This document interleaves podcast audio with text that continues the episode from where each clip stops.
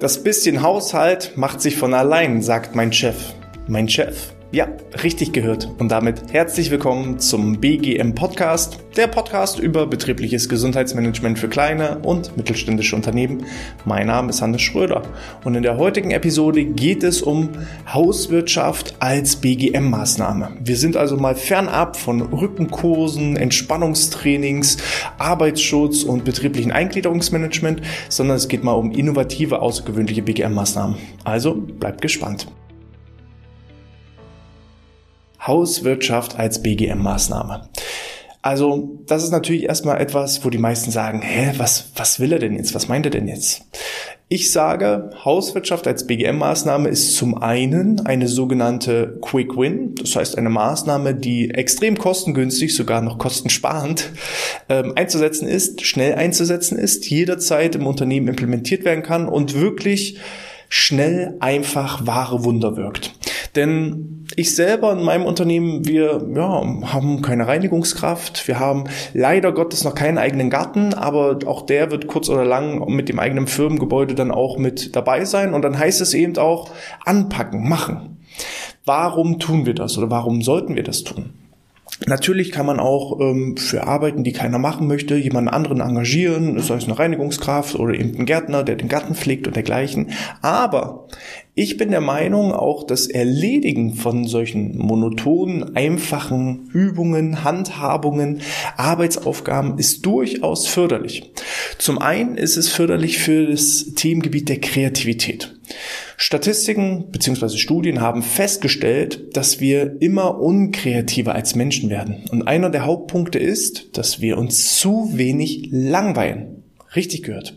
Wenn wir uns langweilen, fangen wir automatisch an, kreativ zu werden.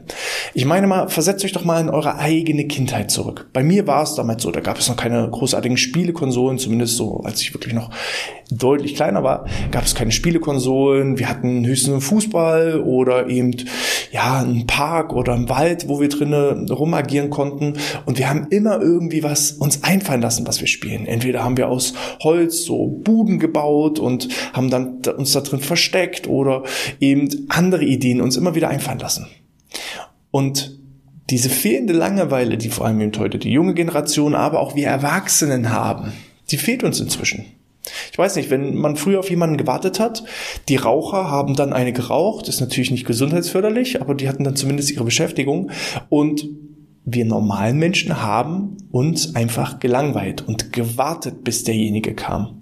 Und haben dann so ein bisschen unsere Umwelt beobachtet, konnten mal den Geist ein bisschen erholen, konnten einfach mal tief durchatmen. Heutzutage, wie sieht es aus, wenn wir uns langweilen? Sofort der Griff zum Smartphone, zum Handy. Und dann wird erstmal geschaut, was ist auf Facebook los, was ist auf Instagram los, man fängt sich an zu vergleichen, kriegt dann schlechte Laune, weil man merkt irgendwie, alle anderen sind weiter als man selber und, und, und.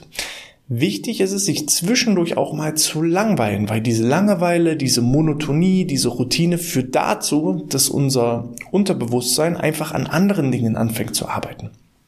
Es heißt zum Beispiel, Bill Gates übernimmt wohl in seinem eigenen Hause jeden Abend den Abwasch. Weil das Abwaschen ist für ihn eine monotone Handlung, wo er sich nicht weiter großartig konzentrieren braucht. Und während des Abwaschens hat er meistens, so nach eigener Aussage, die kreativsten Ideen. Ich selber kann das bei mir auch in gewisser Art und Weise bestätigen. Wenn ich mal im Auto unterwegs bin und mal kein Radio höre und mal keinen Podcast höre, sondern einfach so die Gedanken schweifen lasse, dann kommen mir meistens die besten Ideen. Meine Mitarbeiter, meine Teamkollegen, die wissen inzwischen schon, meistens, wenn ich lange Autofahrten habe, dann werden sie irgendwann immer mit Anrufen bombardiert, weil ich sage, oh, das müssen wir machen und das müssen wir machen und das müssen wir machen, weil ich immer die kreative Ideen habe, weil ich es einfach mal zulasse, dass mein Geist sich langweilen darf. Und diese Langeweile sollten wir auch in gewisser Art und Weise mal in den Arbeitsalltag reinbringen. Und dazu können eben solche monotonen Handlungen, wie eben in der Hauswirtschaft, in der Gartenarbeit, auch mal genutzt werden.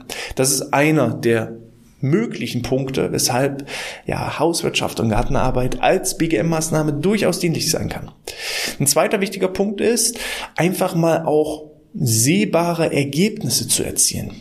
Ich weiß nicht, wie es euch geht, aber ich mache manchmal Feierabend und am Ende des Tages habe ich zwar vom inneren Gefühl her einiges geschafft, aber die Ergebnisse sieht man eben nicht. Weil sie irgendwo digital liegen oder weil es eine Durchführung einer Dienstleistung war, die dann eben auch nicht irgendwo zu sehen ist.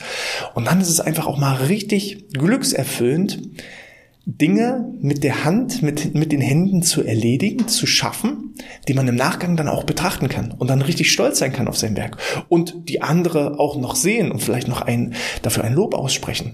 Und das ist eben wunderbar möglich mit jeglichen Hausarbeiten, mit jeglichen Gartenarbeiten, sei es eben, wenn sich der Abwasch in der Küche vorher getürmt hat und dann alles blitzblank ist. Ich weiß nicht, wie es euch geht, wenn ich so den kompletten Büroteppich mal durchgesaugt habe und der sieht wirklich staubkornfrei aus. So richtig picobello. Dann hat man doch so ein innerliches, gutes Gefühl. Ja, man ärgert sich dann im nächsten Moment, wenn die Kollegen mit ihren dreckigen Schuhen wieder durch das Büro durchlaufen. Okay. Aber für den einen Moment, wo alles wirklich perfekt ist, da freut man sich doch. Da geht doch so ein richtiges Glücksgefühl in einem auf. Und genau das gleiche auch im Garten. Ja, wenn man dann eben sagt, ach Mensch, ich nehme mal eine kurze Auszeit und will einfach mal so ein bisschen das Unkraut im Beet zupfen. Und danach sieht das Beet wirklich picobello aus, nochmal ein bisschen umgehakt.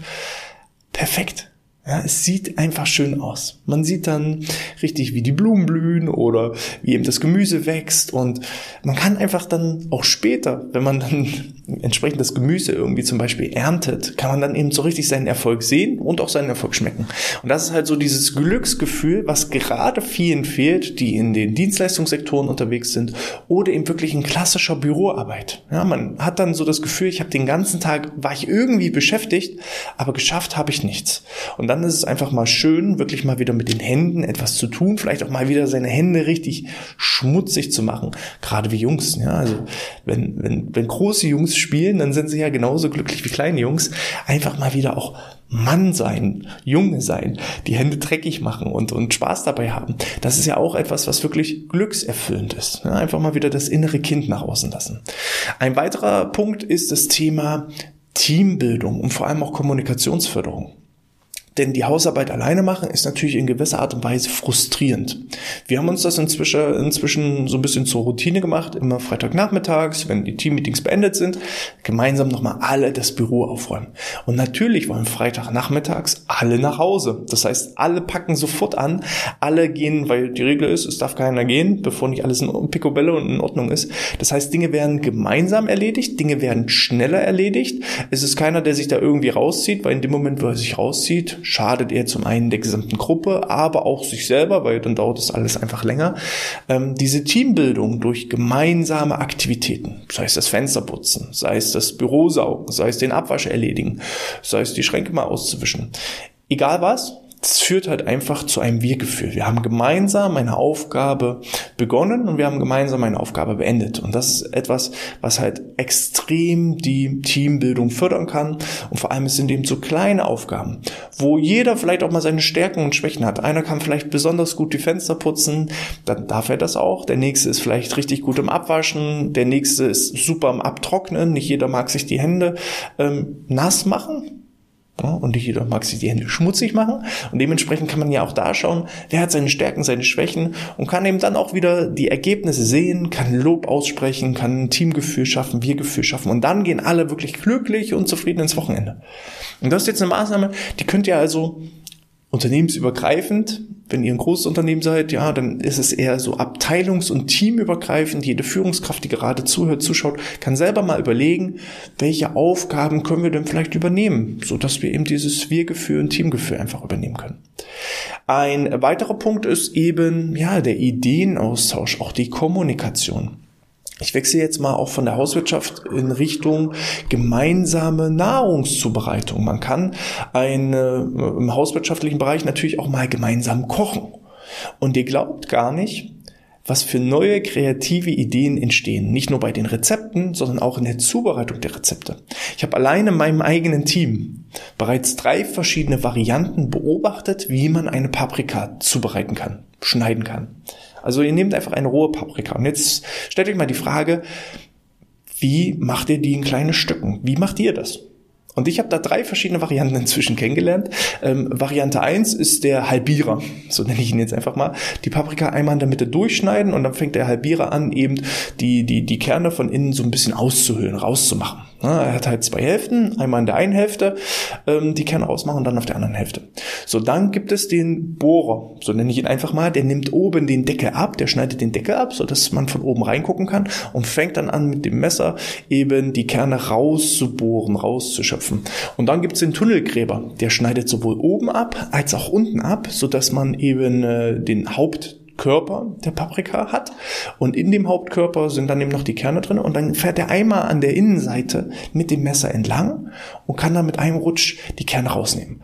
Also ich selber wäre wahrscheinlich, ich habe immer, ich war anfänglich war ich ein typischer Halbierer. Ich habe immer meine Paprika halbiert. Inzwischen bin ich der Tunnelgräber, weil ich merke, das geht deutlich schneller und effizienter.